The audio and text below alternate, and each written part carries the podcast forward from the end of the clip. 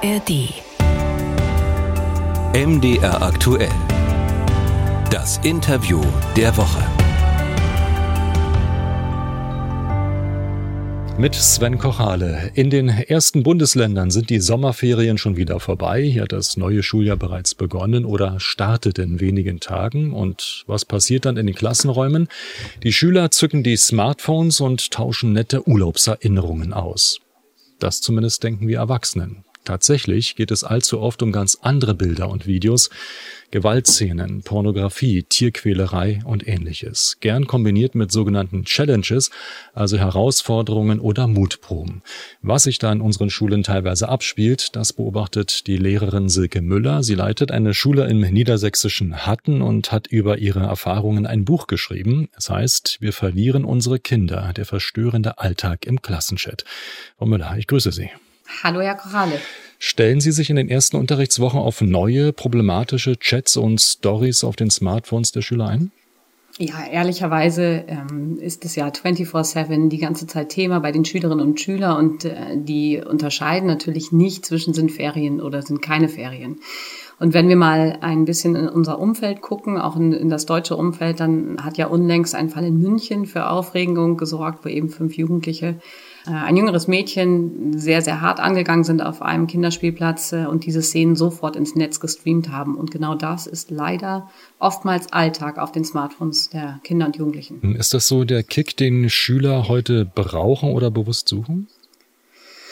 Naja, ich glaube, dass wir Erwachsenen oftmals den Fehler machen, dass wir Digitales vom Analogen trennen. Das heißt, wir sprechen immer von der Welt im Netz, in den sozialen Netzwerken. Tatsächlich ist die Nutzung der sozialen Netzwerke ein völlig gängiges Sozialisierungsmittel und Kommunikationsmittel für die Kinder, was schlichtweg zu ihrem Alltag dazugehört und sie unterteilen nicht. Und Natürlich ist es eine gewisse Art von Selbstdarstellung in den Netzwerken. Es ist ähm, vielleicht das Buhlen um Anerkennung. Es ist ehrlicherweise aber leider brutale Normalität, dass alles, was in ihrer Welt, in der Lebensumwelt der Kinder abläuft, eben auch tatsächlich im Netz direkt präsentiert wird. Was Sie da erleben, das werden wir gleich nochmal so ein bisschen beleuchten. Aber worüber tauschen sich die Schüler da aus? Ähm, je krasser die Bilder und Videos, desto größer die Anerkennung? Ich glaube, das muss man differenzieren. Natürlich nutzen Schülerinnen und Schüler oder Kinder an sich auch den ganz normalen Austausch, wie wir es eben auch machen von Bildern, von Urlaub, von Partys, von was auch immer, Videotelefonie. Und natürlich gibt es auch total viele tolle und kreative Möglichkeiten, dort miteinander im, im Speziellen in sozialen Netzwerken miteinander im Austausch zu sein. Aber die Faszination des Grausamen gab es immer. Und wenn es tatsächlich dann Dinge gibt, die wie ein bisschen Sensationslust, wie so Schaulustigkeit verteilt werden, und es sind eben gewalttätige Szenen, es sind gewalttätige Übergriffe, dann gucken Kinder, dann gibt es Klickzahlen und leider wird es vielfach verbreitet auf TikTok und Co., bei Reddit, bei Seiten, die wir zum Beispiel zum Teil gar nicht kennen. Sie haben auch dazu gelernt in den vergangenen Monaten, Jahren? Ja, also im Grunde genommen lerne ich fast wöchentlich dazu, weil es ähm, mehr oder weniger immer wieder neue Seiten, neue Apps gibt, klar. Was sind das dann für Apps und ähm, was, was sehen Sie dann? Sie haben von, von Grausamkeiten gesprochen.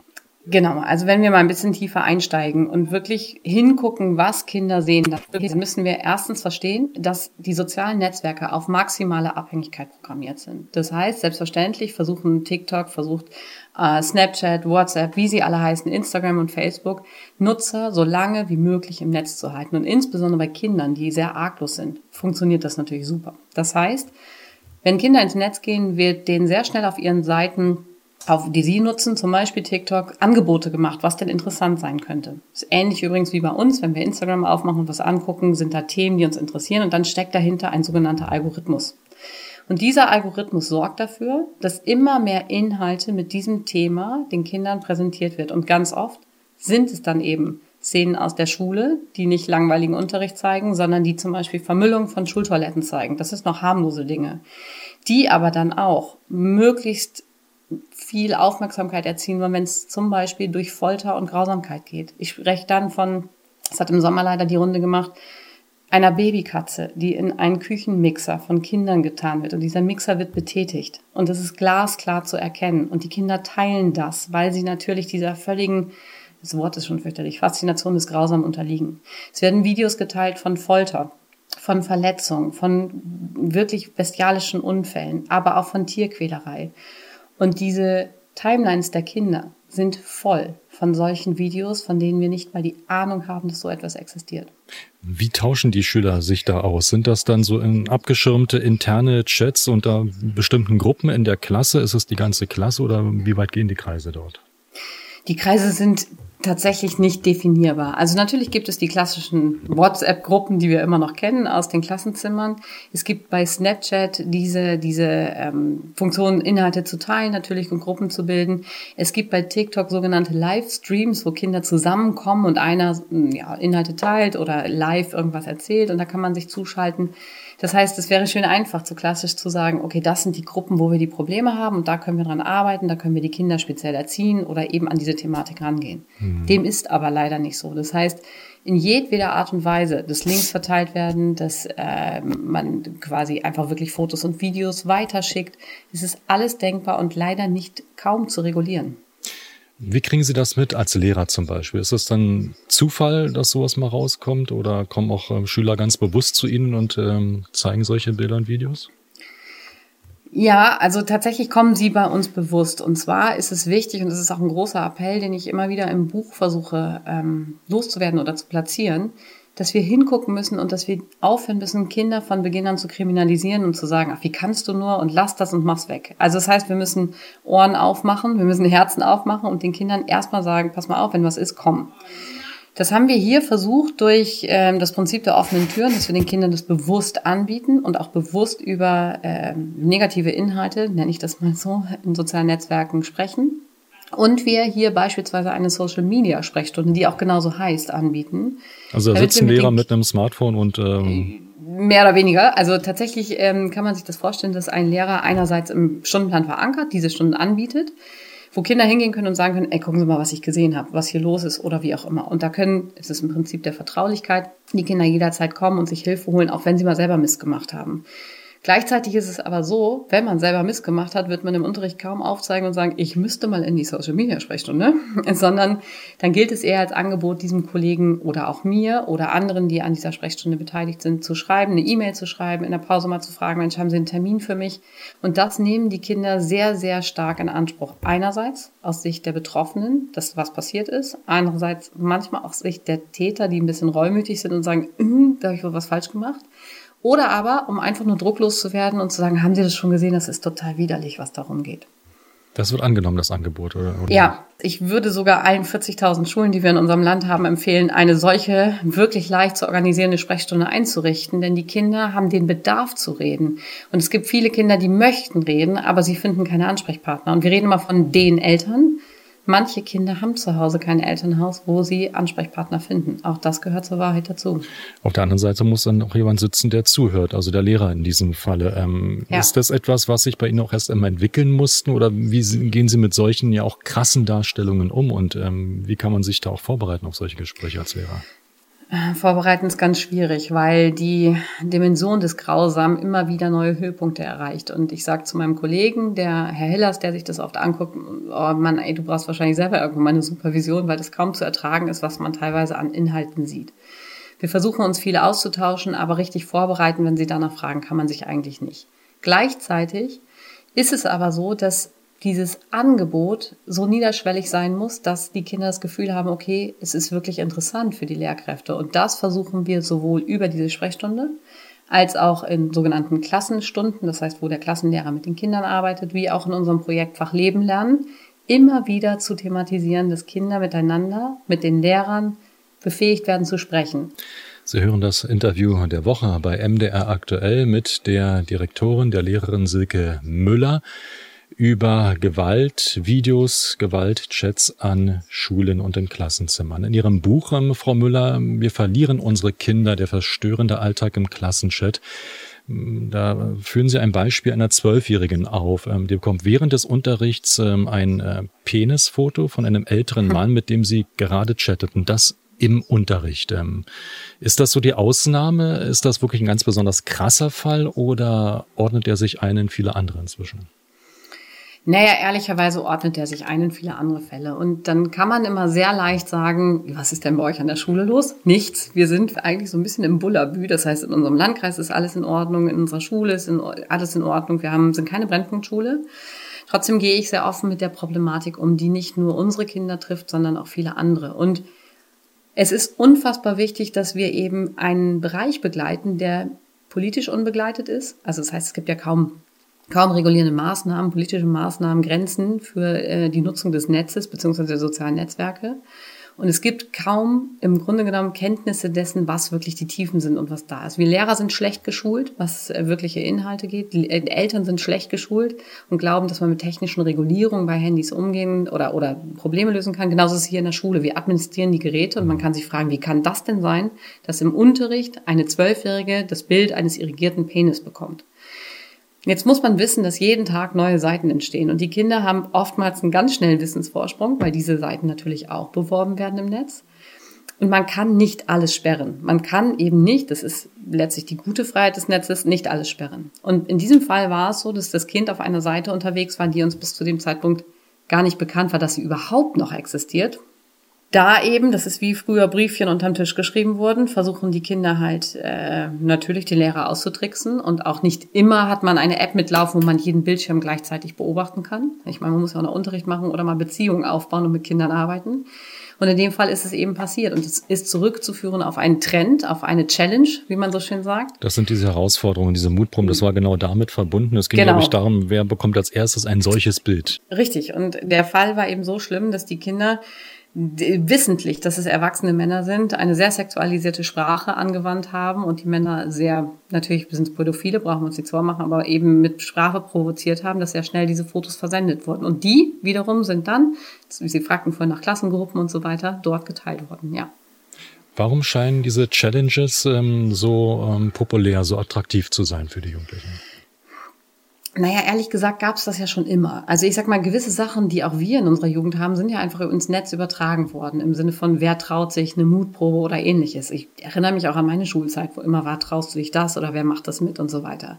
Das ist am Ende übertragen worden ins Netz. Nichts anderes ist es. Und selbstverständlich ist eine Art von Provokation, dazugehören, mitmachen. Selbstverständlich machen Kinder das. Sie suchen Grenzen, sie versuchen sie auch zu übertreten und warten, was passiert. Und nichts anderes passiert dort im digitalen Raum mit für mich deutlich anderen Konsequenzen, als es eben Mutproben vielleicht früher waren. Wie handhaben Sie das an Ihrer Schule? Dürfen die ähm, Schüler ihre eigenen Geräte mitbringen, nutzen? Wenn ja, in welchem Umfang? Es ist ähm, tatsächlich immer eine sehr besondere Frage, denn wir haben hier für uns im Schulalltag mit den Schülern übrigens gemeinsam die Regeln entwickelt, dass die Smartphones im Schulvormittag nicht genutzt werden.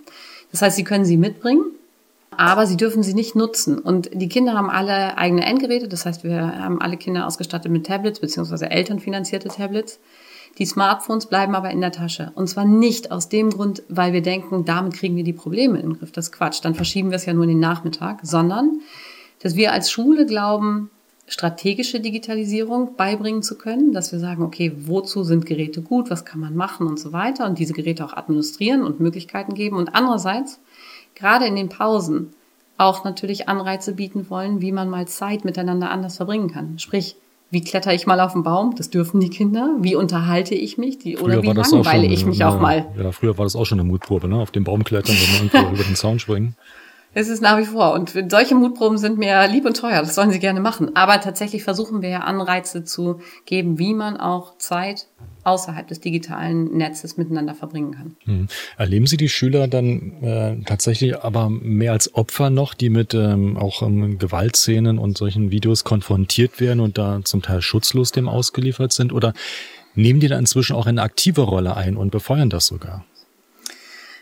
Ja, das ist, glaube ich, auch sehr differenziert zu sehen. Wir haben natürlich die, die Kinder, die in eine Opferrolle geraten, sehr, sehr häufig. Das heißt, einerseits dieses sprichwörtliche Cybermobbing, man kann sagen, Mobbing gab es auch schon immer und wirklich Repressalien und Druck auf andere auszuüben gab es auch immer. Der Unterschied ist, wenn ein Kind jetzt gedemütigt wird und es wird parallel ins Netz gestreamt, beides ist schlimm, aber dieses ins Netz streamen ist eigentlich die doppelte Demütigung, weil die Kinder ganz genau wissen, das ist nie wieder zu löschen. Irgendjemand macht einen Screenshot, irgendjemand macht eine Bildschirmaufnahme und selbst wenn der Algorithmus der Netzwerke oder der, der Täter selber diese Videos löscht, sind sie möglicherweise nie wieder aus der Welt zu schaffen. Das heißt, Natürlich gibt es diese Opferhaltung und diese Opferrolle aber auch. Und übrigens eine Opferhaltung auch, dass Kinder sehr schnell sagen, da hat aber einer das und das gemacht mit mir, das geht nicht. Also das ist so für und wieder. Aber auch diese aktive Rolle, sehr schnell das Handy zu zücken, draufzuhalten, jemanden damit zu demütigen, wird stärker. Und ich glaube, ja, wir müssen uns alle an die eigene Nase fassen. Denken wir an Verkehrsunfälle, denken wir an Auffälligkeiten. Bevor man hilft, wird oftmals das Handy gezuckt. Und Kinder sehen auch das, was Erwachsene tun. Das alles beschreiben Sie in Ihrem Buch, Ihre Erlebnisse, Erfahrungen. Wie hat ähm, ja praktisch die digitale Welt auf diese Art im Umgang mit den Schülern auch Ihren Blick auf die Schule verändert? Der Blick auf Schule hat sich insofern verändert, dass ich glaube, dass wir eine Einrichtung sind, die um Beziehungen kämpfen muss. Ich glaube, dass Kinder, die oftmals zu Jugendlichen, ja, manchmal Tätern, Gewalttätern, wie auch immer werden oder eben auch Gewalttäter im Netz werden, ähm, manchmal unter einer Beziehungs- und Bindungslosigkeit leiden und vielleicht schon ganz, ganz früh nicht mehr erfahren haben, was es heißt, gewertschätzt, geliebt und aufgefangen zu werden. Wenn die Kinder in der Schule sind, ist Schule für sie eine Art von zweiter Familie. Sie verbringen hier ganz viel Zeit. Und seit dieser Entwicklung mit sozialen Netzwerken ist mir besonders klar, dass echte, analoge Begegnung auf Augenhöhe, menschliche Begegnung, Gefühle und all das, was man sozusagen an Empathie empfinden und ausstrahlen kann, maßgeblich im Fokus von Schule und Schulalltag stehen muss. Aber ist das dann tatsächlich verloren gegangen, all das, was Sie beschrieben haben, was wir aus der vordigitalen Zeit kennen? Oder können Sie dem Vorwurf ähm, äh, nachvollziehen, dass hier vielleicht viel mit Alarmismus auch äh, gearbeitet wird und Sie nur darstellen, Klar. dass alles schlimm ist? Klar, aber das, wenn man das Buch liest, weiß man, dass ich das nicht tue. Also ich gehe sehr wohl auch auf die ähm, ganz, ganz positiven Seiten aus. Und wir selber arbeiten ganz viel mit Erklärvideos. Wir machen selber lustige Videos von der, von der ähm, Schulleitung aus. Wir ähm, haben was ganz viel Spaß für Videos? mit Kindern. Was, was äh, bekommt die Ach, wenn man mal, wenn man mal bei uns auf die Homepage guckt, da ist noch eine ganze Videothek aus der Corona-Zeit drin, wo wir wirklich äh, von Quatschvideos über Erklärvideos und so weiter einfach belustigende Videos hm. machen. Und wie sind die Klickzahlen? Wir, Wird das angenommen? Ja, das wurde groß angenommen und auch vielfach geteilt und wir fanden es sehr, sehr lustig und erheiternd. Und natürlich weisen wir immer darauf hin, wie verbindend auch übrigens soziale Netzwerke sein können. Beispielsweise Schulpartnerschaften. Äh, eine Schülergruppe ist verbunden auch dann über Instagram oder über klassisch Mail natürlich äh, mit einer Schule in Amerika. Natürlich, und all das versuche ich ja auch wirklich darzustellen, dass es ein ganz großes Hellfeld gibt. Nur dadurch, dass wir Erwachsenen eben es sträflich vernachlässigt haben, uns im Grunde genommen um Werte und Normen im Umgang in sozialen Netzwerken zu kümmern, Regeln festzulegen, die Kinder zu begleiten, überhaupt hinzuschauen, was möglich ist. Manche Eltern sind immer noch fassungslos, wenn sie sagen, oh Gott, ich wusste nicht, dass sowas überhaupt im Netz existiert. Das ist unser großes Versagen und das prangere ich an und das ist für mich kein Alarmismus, sondern einfach die Darstellung von Fakten, wo wir eben hingucken müssen. Wie gestaltet sich denn das Zusammenspiel mit den Eltern? Wie sind die da eingebunden? Also ich versuche die Eltern in jedweder Art und Weise einzubinden, weil das erste, die erste Anlaufstelle für Kinder sollten immer Eltern sein, wenn sie denn für ihre Kinder da sind und sollte Familie sein. Das heißt, wir versuchen einerseits durch klassische Informationen per Mail, per Brief, per, wir machen ganz oft digitale Elternabende, wo die Eltern eben nicht in die Schule extra kommen müssen, sondern sich gemeinsam mit der Familie vom Abendbrotstisch in unsere quasi digitale Aula zuschalten können. Aber wir machen eben auch tatsächlich Konfrontationsabende, in denen wir zeigen, was Kinder uns zur Verfügung gestellt haben, was wir selber recherchiert haben, wo wir wissen, da sind Trends, da ist was los. Und dann wird's hart für die Eltern, weil es klassische Bilder und Videos sind, wo sie in der Aula sitzen und teilweise die Hände vor den Augen halten und sagen, ich kann mir das nicht angucken. Und ich glaube, es ist wichtig, gesellschaftlich Betroffenheit zu schaffen, damit wir in diese Diskussion kommen, wie wir das Netz zu einem wirklich guten Ort der Begegnung machen. Diese Situation, dass Eltern dann mit solchen Videos konfrontiert werden, das vielleicht auch zum ersten Mal erleben und gleich beziehen auf das eigene Kind. Ähm, was sind das für Situationen? Was, was erleben Sie da?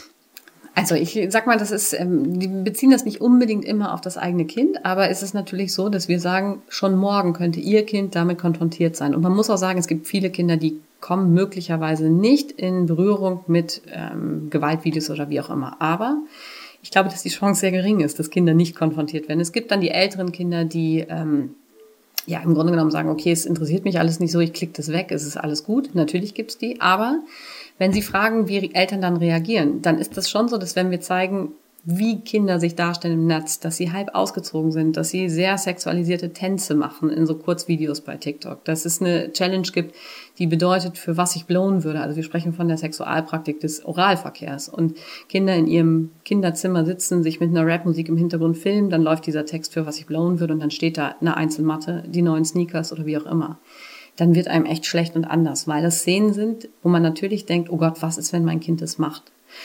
Und selbst wenn ich alles einschränke auf dem Handy, wenn ich alles verbiete, wenn ich ähm, eine Familienfreigabe habe, muss ich wissen, im Sportverein, in der Schule, in Freundeskreisen wird es immer irgendjemand geben, der einen unbeschränkten Zugang zum Netz hat. Und dann muss mein Kind so befähigt sein, dass es hinterher kommt und sagt, Mama, ich habe da was gesehen, das ist, glaube ich, nicht gut. Und dann muss ich richtig reagieren und eben zuhören und da sein. Ist es das? Ist es der Schlüssel, diese Befähigung, also die äh, Schüler so in die Lage zu versetzen, damit ähm, richtig umzugehen oder einzuordnen und daraus die ähm, Schlussfolgerung zu ziehen? Also ich, ich glaube, es gibt mehrere Schlüssel dazu. Das eine ist, dass wir bewusster hingucken und uns erstmal interessieren für eben, ich sprach von diesen Algorithmen von der Welt, in der die Kinder unterwegs sind. Das ist der eine Schlüssel, dass wir überhaupt Kenntnis haben in der Welt, wo mein Kind unterwegs ist. Ich habe ja auch Kenntnis vom Straßenverkehr und sage, pass auf, wenn du da bist, guck nach links, guck nach rechts, Ampel rot und so weiter alles abgesichert. Ich versuche mein Kind zu schützen, wo es nur eben geht. Im Netz tue ich das eben nicht. Ich weiß nicht, wo ist mein Kind plötzlich ansprechbar von pädophilen Straftätern? Wo wird mein Kind möglicherweise in sehr despektierliche Situationen gebracht? Wo fotografieren die sich ständig und Bilder werden veröffentlicht? Das muss ich wissen, was möglich ist. Das ist das eine. Das andere ist, dass wir als Gesellschaft, glaube ich, in ähm, politische Forderungen kommen müssen und sagen müssen, bitte Leute, tut was. Und das ist sicherlich keine, keine föderale Forderung, dass jedes Bundesland für sich selber ähm, entscheiden müsste. Die gleichen Probleme, wir haben einen großen Vortrag gehalten für ähm, deutsche Auslandsschulen in Amerika, die die gleichen Probleme mit den gleichen Netzwerken, mit den gleichen Inhalten haben. Das ist eine europäische, vielleicht sogar globale Kraftanstrengung. Das ist sehr visionär und das ist sehr utopisch. Aber diese Befähigung, dass Kinder überhaupt mit uns sprechen und dass ich nicht den Satz äußere, ja, mein Kind nicht. Oder was ist denn da bei denen los, dass die sowas haben? Das führt dazu, dass ich Kindern einerseits sage, naja, ich bin nur stolz auf dich, wenn du so einen Mist nicht machst. Und Kinder dann natürlich nicht mehr kommen, weil sie Angst haben, Eltern zu enttäuschen, ein schlimmes Gefühl, und Angst haben, oh, dann ist ja mein Smartphone weg, wenn ich was mache. Mhm. Das heißt, mit all diesen Sätzen bringe ich Kinder ja eher dazu, nicht mit mir zu reden. Also, was sage ich?